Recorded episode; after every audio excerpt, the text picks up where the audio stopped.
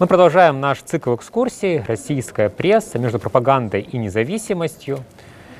Это наша четвертая экскурсия. Она посвящена такой тяжелой, сложной теме «Пресса и война». Сегодня мы с вами часто слышим э, сочетание «информационная война».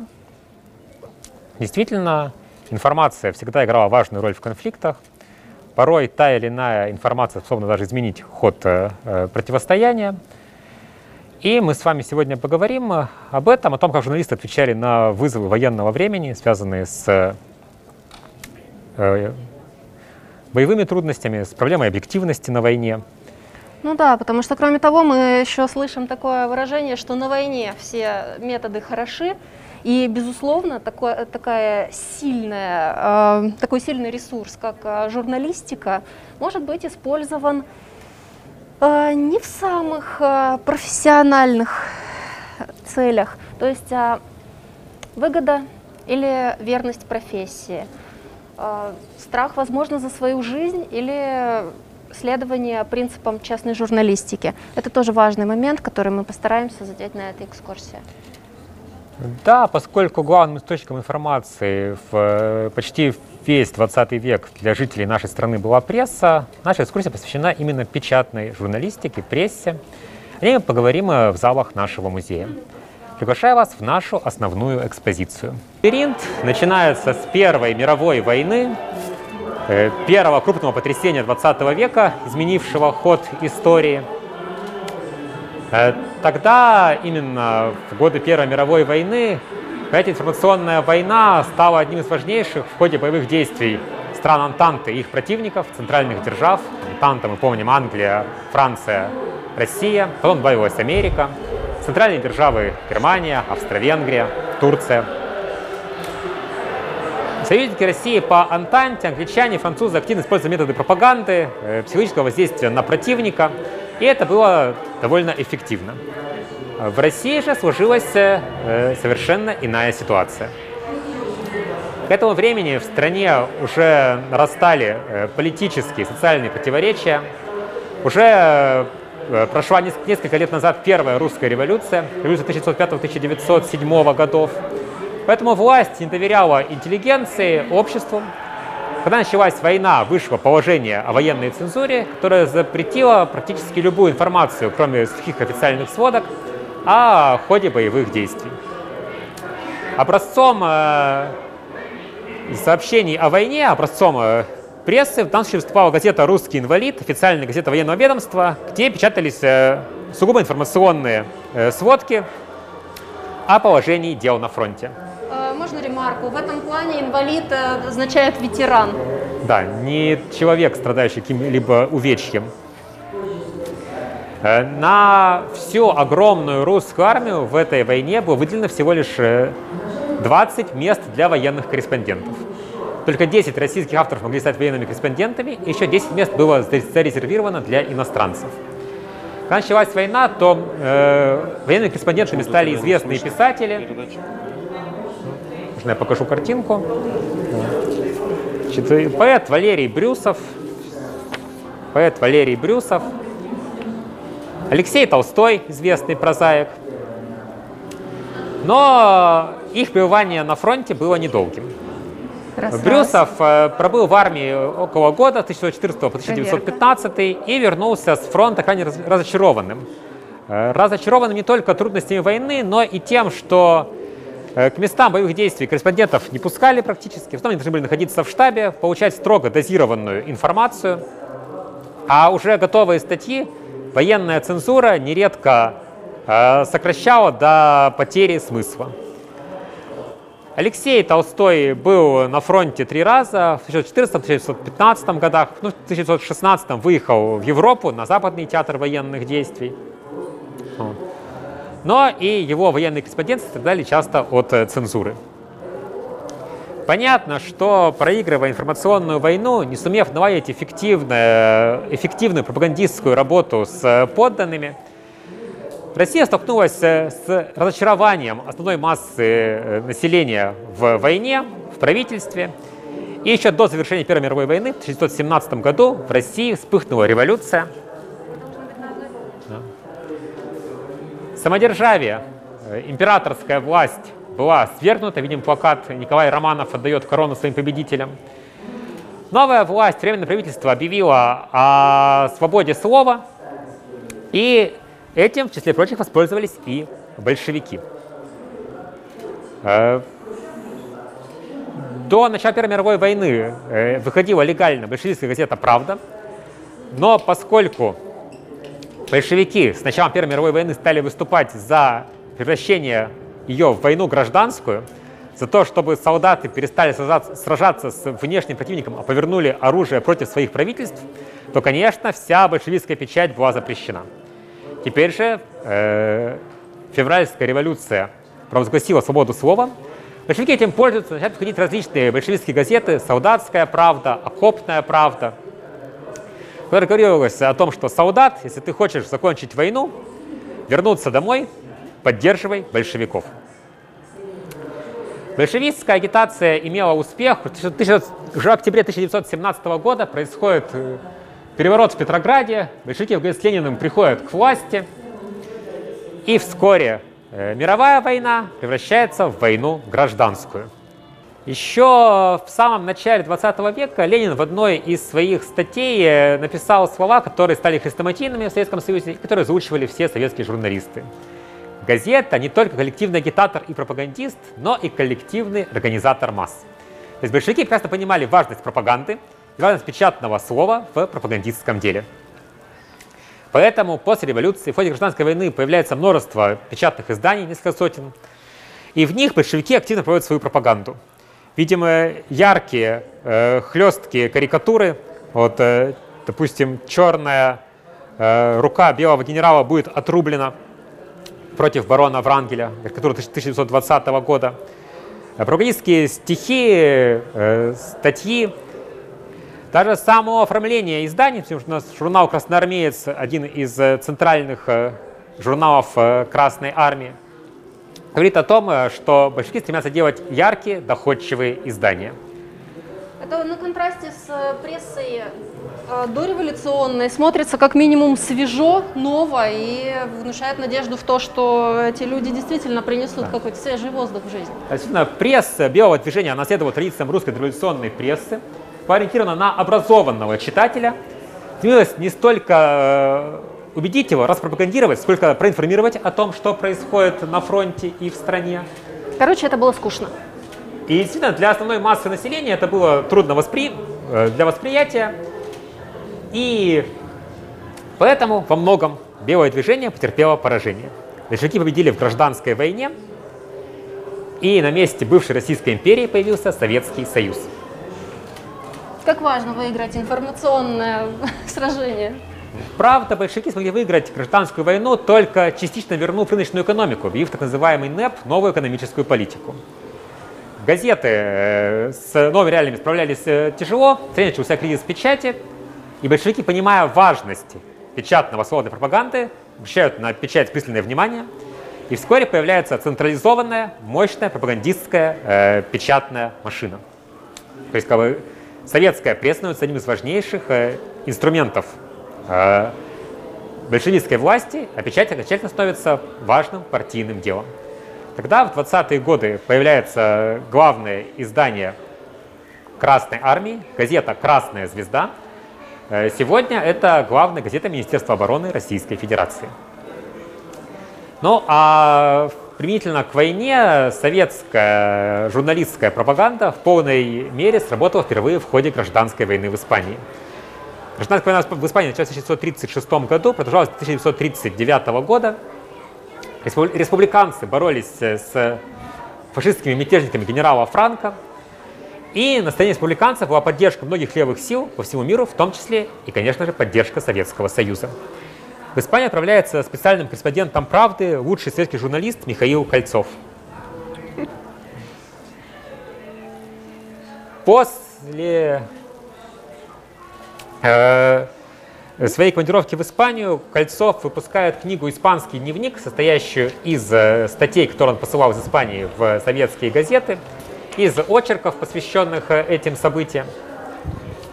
В этих блестяще написанных статьях Кольцов, с одной стороны, писал о себе от первого лица, А с другой стороны, там, где речь шла о том, что применяется оружие, вместо Кольцова на страницах появлялся мексиканский, мексиканский коммунист Мигель Мартинес. А вот такое второе э, лицо, альтер-эго Кольцова. Э, и Мартинесу Кольцов э, как бы доверял рассказ о своих именно военных делах. Правда, другой известный писатель, журналист Илья Оренбург вспоминал, что сам Кольцов был не очень доволен своими испанскими репортажами. Сожалею о том, что не может написать об этом какое-то серьезное художественное произведение, как, допустим, Хемингуэй, написавший роман о гражданской войне в Испании, «Пахом звонит колокол». Оренбург вспоминал, что Кольцов грустно замечал, что даже историкам наши статьи не очень пригодятся. Ведь мы пишем не о том, что происходит в Испании, а о том, что в ней должно было бы происходить. Э, Кольцов вернулся из Испании в 1938 году и вскоре после этого пал одной из жертв большого террора. Его обвинили в связях с троцкистским движением э, в, в Испании, и это стало основанием для его ареста, а позднее и расстрела. Эренбург вернулся в Советский Союз только в 1940 году. Э, парадоксальным, парадоксальным образом Оренбург, уехавший в эмиграцию еще в 1921 году и все 20-е 30-е годы проживший на Западе как эмигрант, после возвращения в Советский Союз репрессиям не подвергался. Наоборот, когда началась Великая Отечественная война, Оренбург стал одним из ведущих публицистов Советского Союза. Да. Значит, еще в ходе гражданской войны в Испании Оренбург писал, в дни войны газета «Воздух». Газета – это письмо, адресованное лично тебе решалось двигаться в раздел Великая Отечественная война. Именно в ходе э, войны Оренбург обрел поистине всесоюзную популярность. Его статьи были очень э, известны, читались повсюду. Другой известный писатель, товарищ Оренбурга, Константин Симонов, вспоминал, что лично видел в одном из партизанских отрядов э, самодельный приказ статьи Оренбурга на раскуривание не пускать. То есть другие статьи можно было потом, после прочтения, употреблять для иных целей, вот, а Оренбурга статьи полагалось беречь. При этом, что интересно, Эренбург нисколько не стремился подстроиться под читателя. Он оперировал сложными образами, обращался к мировой культуре. Допустим, в статье «За человека», которая вышла в 1943 году, Эренбург писал, «Защищая родное село, русский брод, Успенку или Тарасовку, воины Красной Армии одновременно защищают мыслящий тростник, гений Пушкина, Шекспира, Гёте, Гюго, Сервантеса, Данте, пламя Прометея, Путь Галилея и Коперника, Ньютона и Дарвина, многообразие, глубину, полноту человека. Именно Эренбург э, в начале войны стал авторов лозунга «Убей немца». Э, его беспощадная пропаганда продолжалась вплоть до весны 1945 года, пока Красная Армия не вступила на территорию Германии. Тогда Эренбург э, печатает очередную статью под заголовком «Хватит», где пишет о том, что нет Германии, есть лишь одна бесконечная шайка убийц – и преступников. После чего, конечно же, в «Правде» появляется статья одного из э, партийных идеологов, товарища Александрова, под заголовком «Товарищ Эренбург упрощает». Помимо преступников в Германии есть и мирные немецкие граждане, которым Красная Армия несет освобождение от фашизма. Благодаря популярности Эренбург появились легенды о том, что Эренбург являлся личным врагом Гитлера, которого Гитлер якобы собирал, приказывал найти и повесить. На самом деле это, конечно, преувеличение, но почва для таких э, легенд была. Дело в том, что с началом э, Великой Отечественной войны в Германии был составлен, был составлен разыскной список для Советского Союза, куда входило 5000 фамилий, людей, которых надо было на территории СССР найти, арестовать и доставить в гестапо. И вот Оренбург э, был одним из этих людей, которых э, полагалось арестовать и потом расправиться с ними.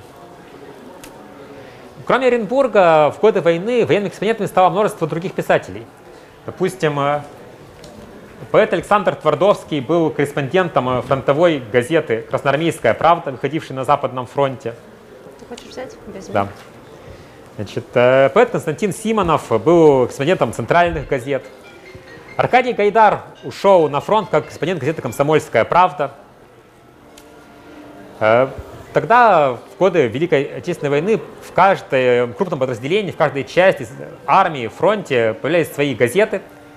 Плюс заставляют центральные газеты в войска.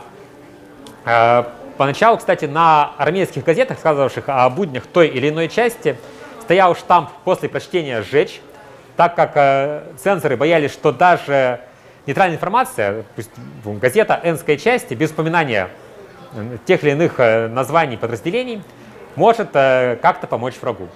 Потом стало ясно, что это, э, эти страхи, они преувеличены, и на армейских газетах стали вместо штампа после прочтения «сжечь» ставить штамп «прочти и передай товарищу». Вот именно в такой э, армейской газете «Красноармейская правда» появилась впервые поэма Твардовского Василий Теркин.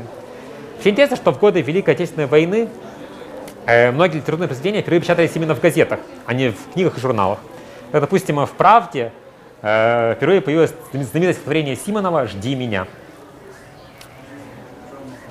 Э, третий писатель, который представлен на этой иллюстрации, Аркадий Гайдар, он не успел приводить какие-то значимые произведения в годы войны, так как еще в 1941 году попал вместе с красноармейскими частями в окружение под Киевом, потом воевал в партизанском отряде и был убит осенью того же года. Всего за годы войны погибло множество военных корреспондентов, а 10 из них за свои подвиги предостоены звания Героев Советского Союза. Наверное, самая яркая история, связанная с подвигом военного корреспондента, связана с именем журналиста э, армейской газеты э, «Знамя Родины» Сергеем Борзенко. Борзенко был корреспондентом газеты «Знамя Родины», которая э, выходила в одной из армий Северо-Кавказского фронта.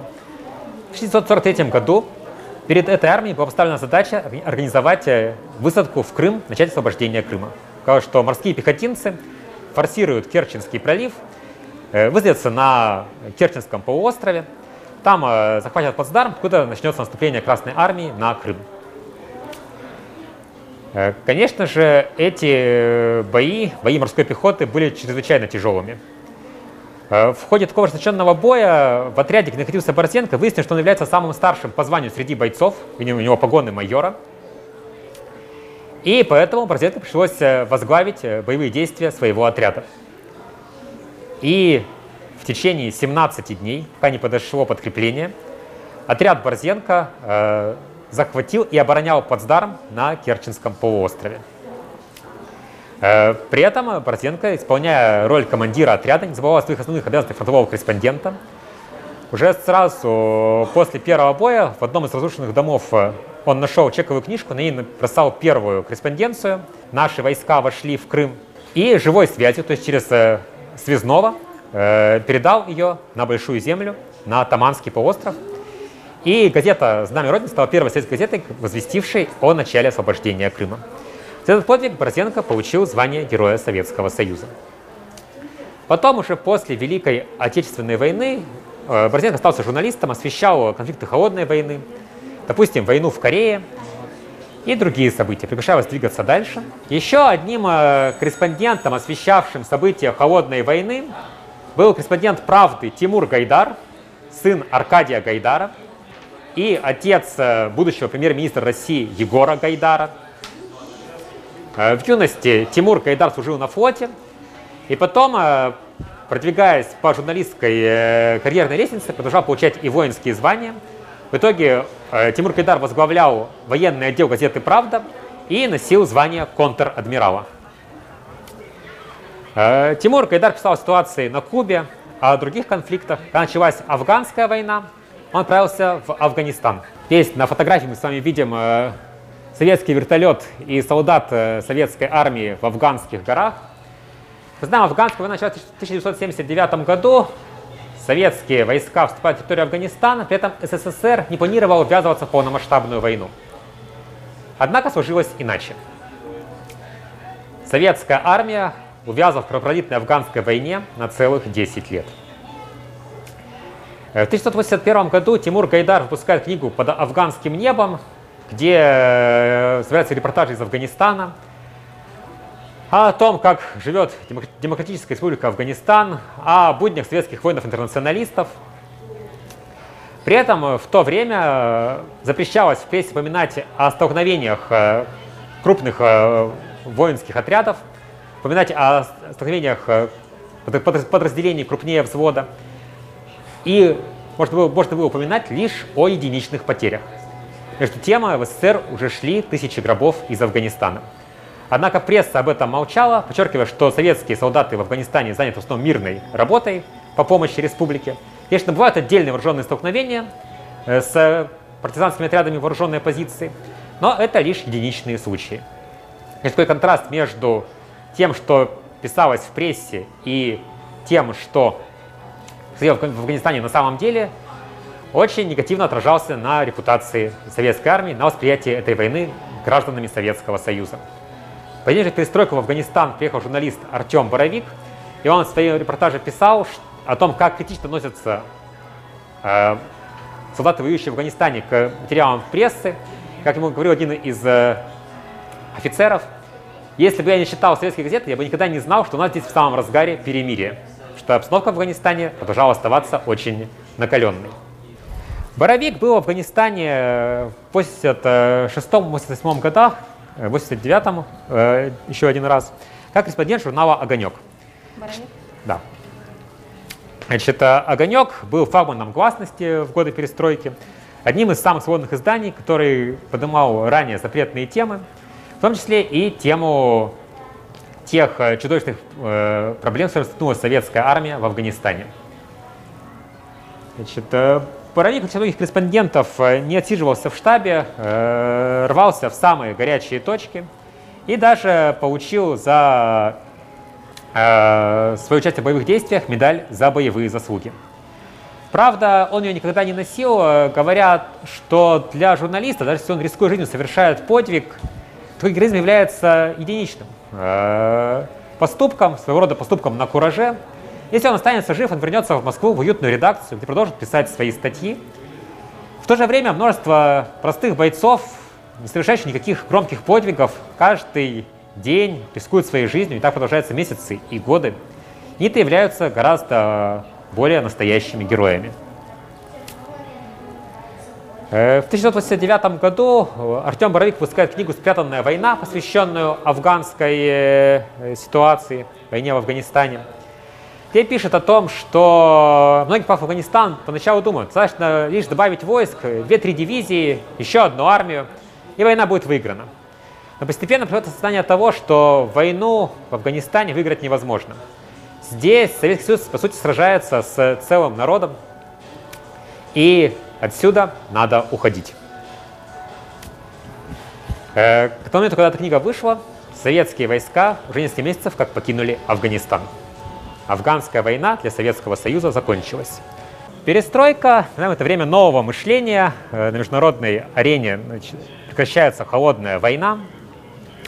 Еще до, того, еще до того, как вышла книга «Спрятанная война», в 1988 году состоялся э, любопытный обмен э, журналистами между Советским Союзом и США. Советский журналист Артем Боровик отправился в американскую армию и примерно месяц э, провел на базе учебной подготовки американских солдат, а американские журналисты из журнала Life, фотограф Рой Роуэн и его коллега, писавшие очерки, побывали на неделю в учебном центре в казармах советской армии под Ленинградом. После этого в Лайфе вышел иллюстрированный репортаж э, о том, какими же крутыми являются советские бойцы. А Боровик выпустил книгу «Как я был солдатом американской армии». Книга получилась очень хорошая, стала одной из самых популярных книг Артема Боровика.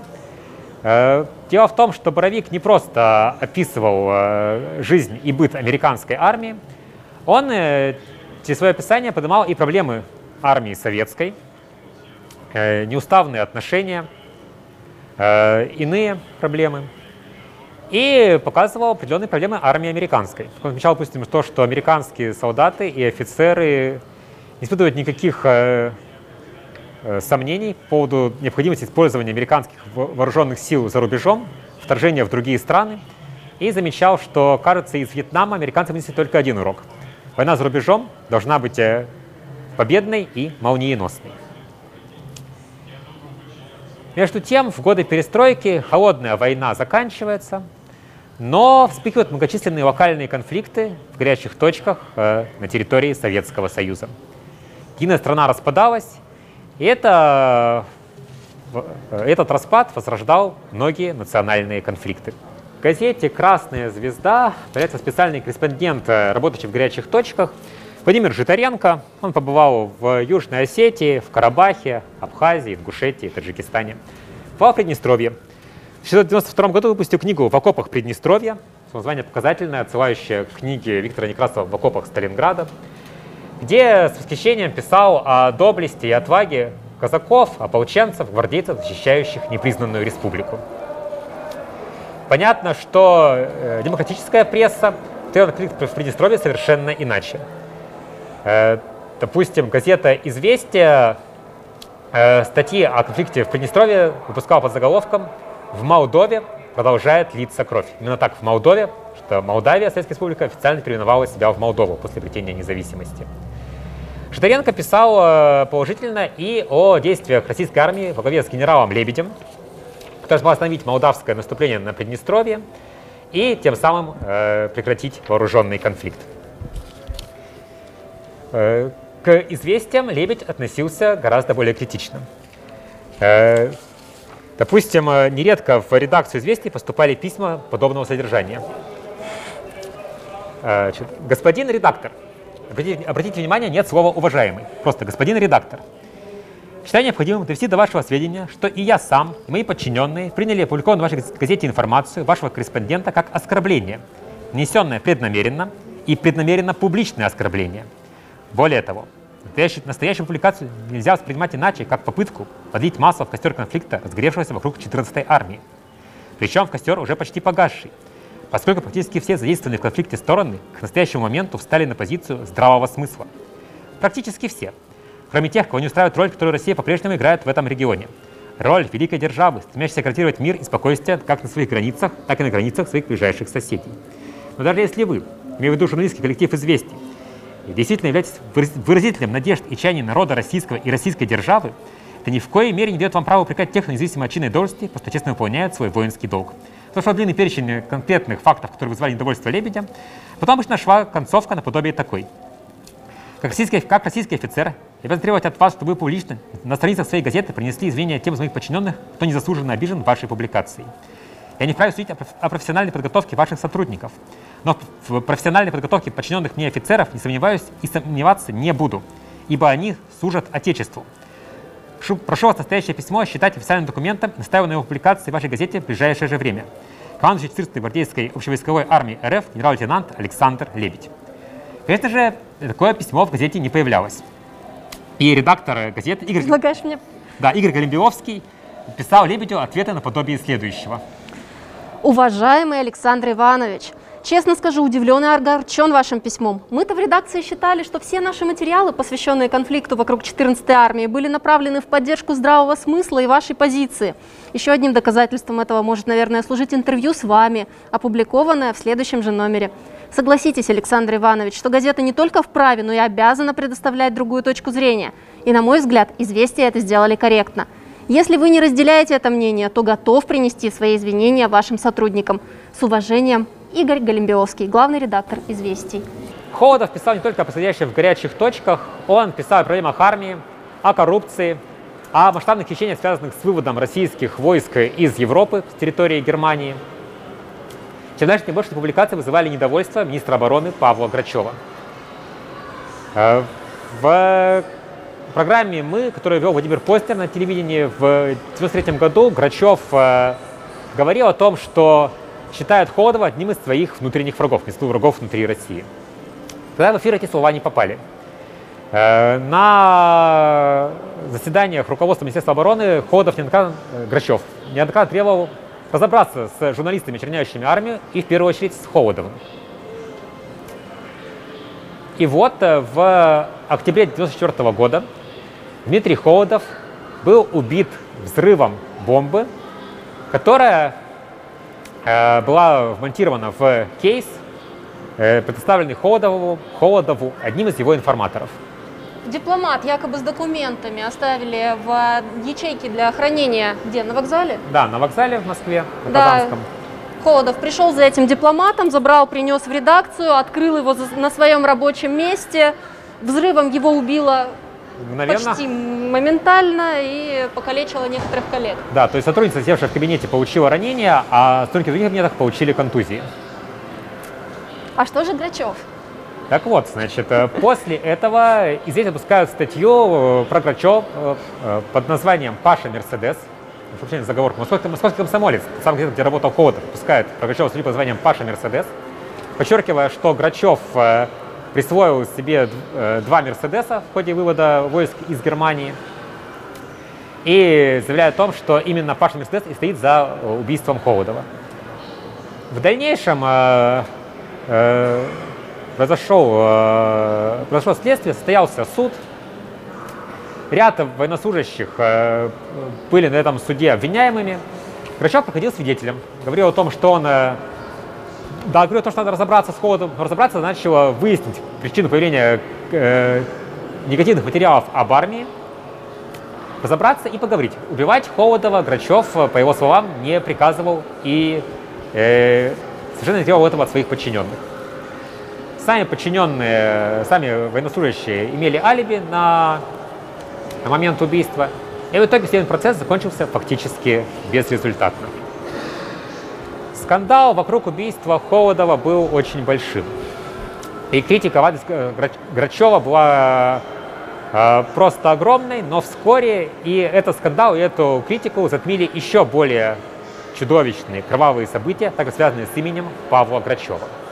Речь идет о Первой Чеченской войне.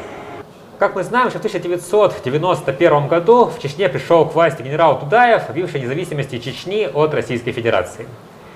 Установился, по сути, бандитский режим, постоянно проходили э, убийства, грабежи, нападения на русскоязычное население. Э, сам Тудаев установил в республике личную диктатуру, э, оппозиция была подавлена вооруженным путем, ситуации российское правительство решает прийти на помощь антидудаевской оппозиции. И вот в ноябре 1994 года отряды оппозиции, усиленные российскими контрактниками, пытаются взять штурмом Грозный. Однако операция оканчивается провалом. Российские контрактники попадают в плен, и Дудаев заявляет о том, что они будут расстреляны. Вот видим здесь на фотографии как раз э, пленных э, российских солдат.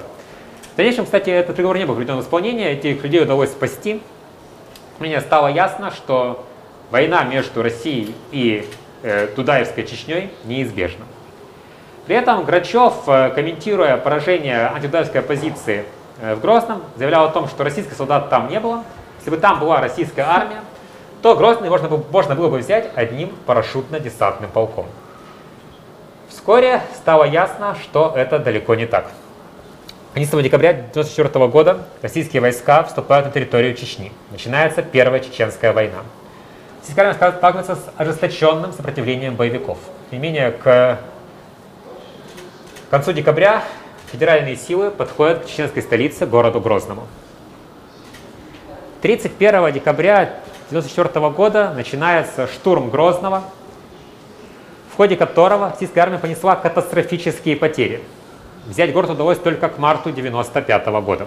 Э, тогда в ходе штурма э, Грозного погиб первый российский журналист, э, павший на Чеченской войне, тот самый корреспондент Красной Звезды Владимир Житаренко, фильм которого в окопах Приднестровья мы с вами смотрели в предыдущем зале. Он стал первым, но не последним журналистом, павшим на Первой Чеченской. Всего за годы этой войны погибло еще 20 журналистов. Российская армия не могла добиться поначалу успехов не только на поле боя, но и, и в информационном пространстве. Генерал э, Трошев э, вспоминал, что пресс-центр совершенно не пытался работать с журналистами, а делать от них лишь э, сухими сводками вся информации, нередко противоречившей действительности. Наоборот, информационные силы чеченской стороны работали по максимуму, плотно контактируя с журналистами. Э, там большую роль играл э, Мавлади Удугов, один из э, сподвижников Дудаева, который фактически руководил информационной деятельностью Дудаевского правительства. Демократическая пресса, конечно, не могла поддержать войну против граждан России на ее же территории, поскольку Россия не признавала независимость Чечни официально. И в этой ситуации многие журналисты начинают э, э, заниматься гуманитарной деятельностью. Тут здесь большую роль играла «Новая газета». Одним из корреспондентов «Новой газеты» в Чечне был э, майор Вячеслав Измайлов. Вы стоите возле той стены, Да. где в окошках для экспонатов предоставлены его вещи, такие как бейджик и И фотоаппарат. фотоаппарат. Да, фотоаппарат и журналистское удостоверение. Измайлов был э, замполитом, э, служил в Афганистане. Потом, после окончания Афганской войны, служил в одном из подмосковных военкоматов. В Чечню отправляли совершенно необученных молодых э, призывников, недавно попавших в армию. И Измайлов не мог видеть, как э, этих э, ребят отправляют фактически на верную гибель всячески саботировал э, действия по призыву и дал интервью новой газете, где говорил о том, что не может отправлять этих солдат в Чечню. После чего руководство ему поручило ехать в Чечню тогда самому. Даже не то, что поручил, он сам принял это решение, поехать в Чечню. И руководство с радостью его туда отправило. Вот. И в Чечне Измайлов был не только офицером, но и корреспондентом новой газеты. Он пришлось участвовать во многих операциях по освобождению российских пленных. Э, В Чечне в то время начинают э, процветать не только захват э, людей в плен, но и просто похищение, работорговля. Чтобы не разыграть этот рынок деньгами, журналисты новой газеты принимают принципиальное решение не платить э, боевикам за освобождение пленных. Была э, продумана совершенно иная схема, а именно схема обмена. То есть э, чеченцы, содержавшиеся в российских тюрьмах за нетяжкие преступления, освобождались, их э, привозили в Чечню и обменивали на захваченных в плен российских- солдат. Так, с помощью журналистов новой газеты удалось спасти множество солдатских жизней. Кроме того, пленных меняли на предметы обмундирования. Здесь, кстати, один из таких предметов тоже представлен и снабжен небольшой историей про то, как а, Измайлов а, поспособствовал спасению рядового Химичева из Воронежа. Да, совершенно верно. Потом, уже после окончания войны, газета «Комсомольская правда» начинает на своих страницах собирать книгу памяти э, павших в Первой Чеченской войне. Официальная информация о потерях, как и в Афганистане, была крайне скупой. Власть неохотно писала, э, власть, военное руководство неохотно давало информацию о погибших. И вот тогда журналисты комсомолки начинают собирать письма от родственников э, погибших э, в Первой Чеченской войне и публикуют эти письма на страницах газеты.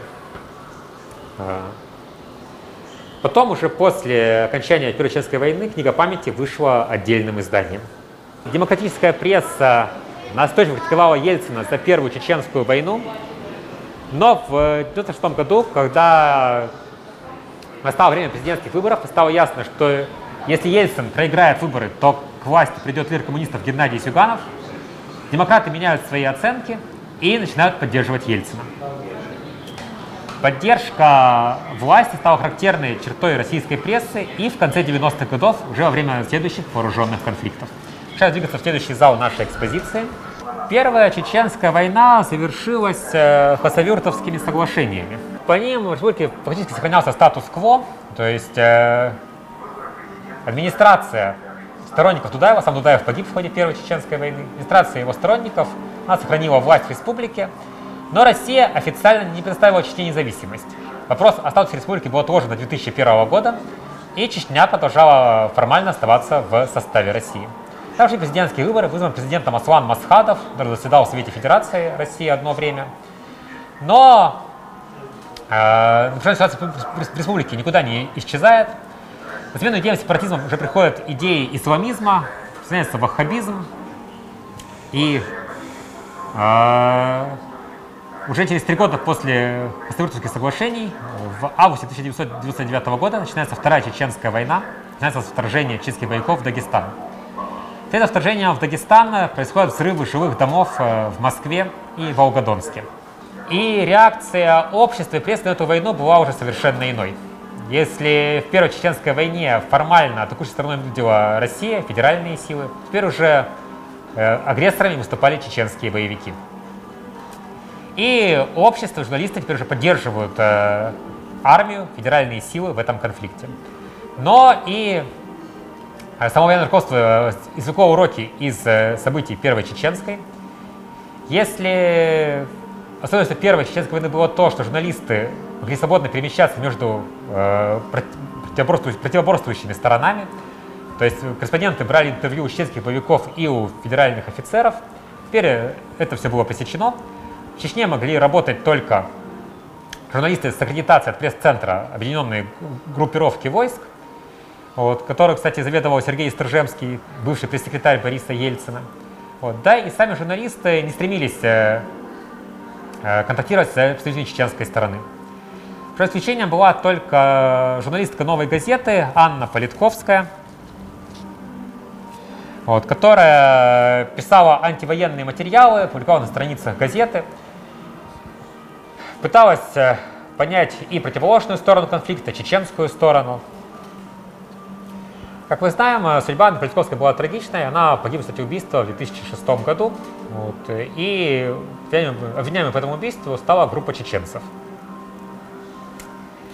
Э, на этом мы с вами заканчиваем говорить о конфликтах э, России в 20 веке, о том, какую роль играла в них пресса. Я приглашаю вас в наш итоговый зал, зал свободы.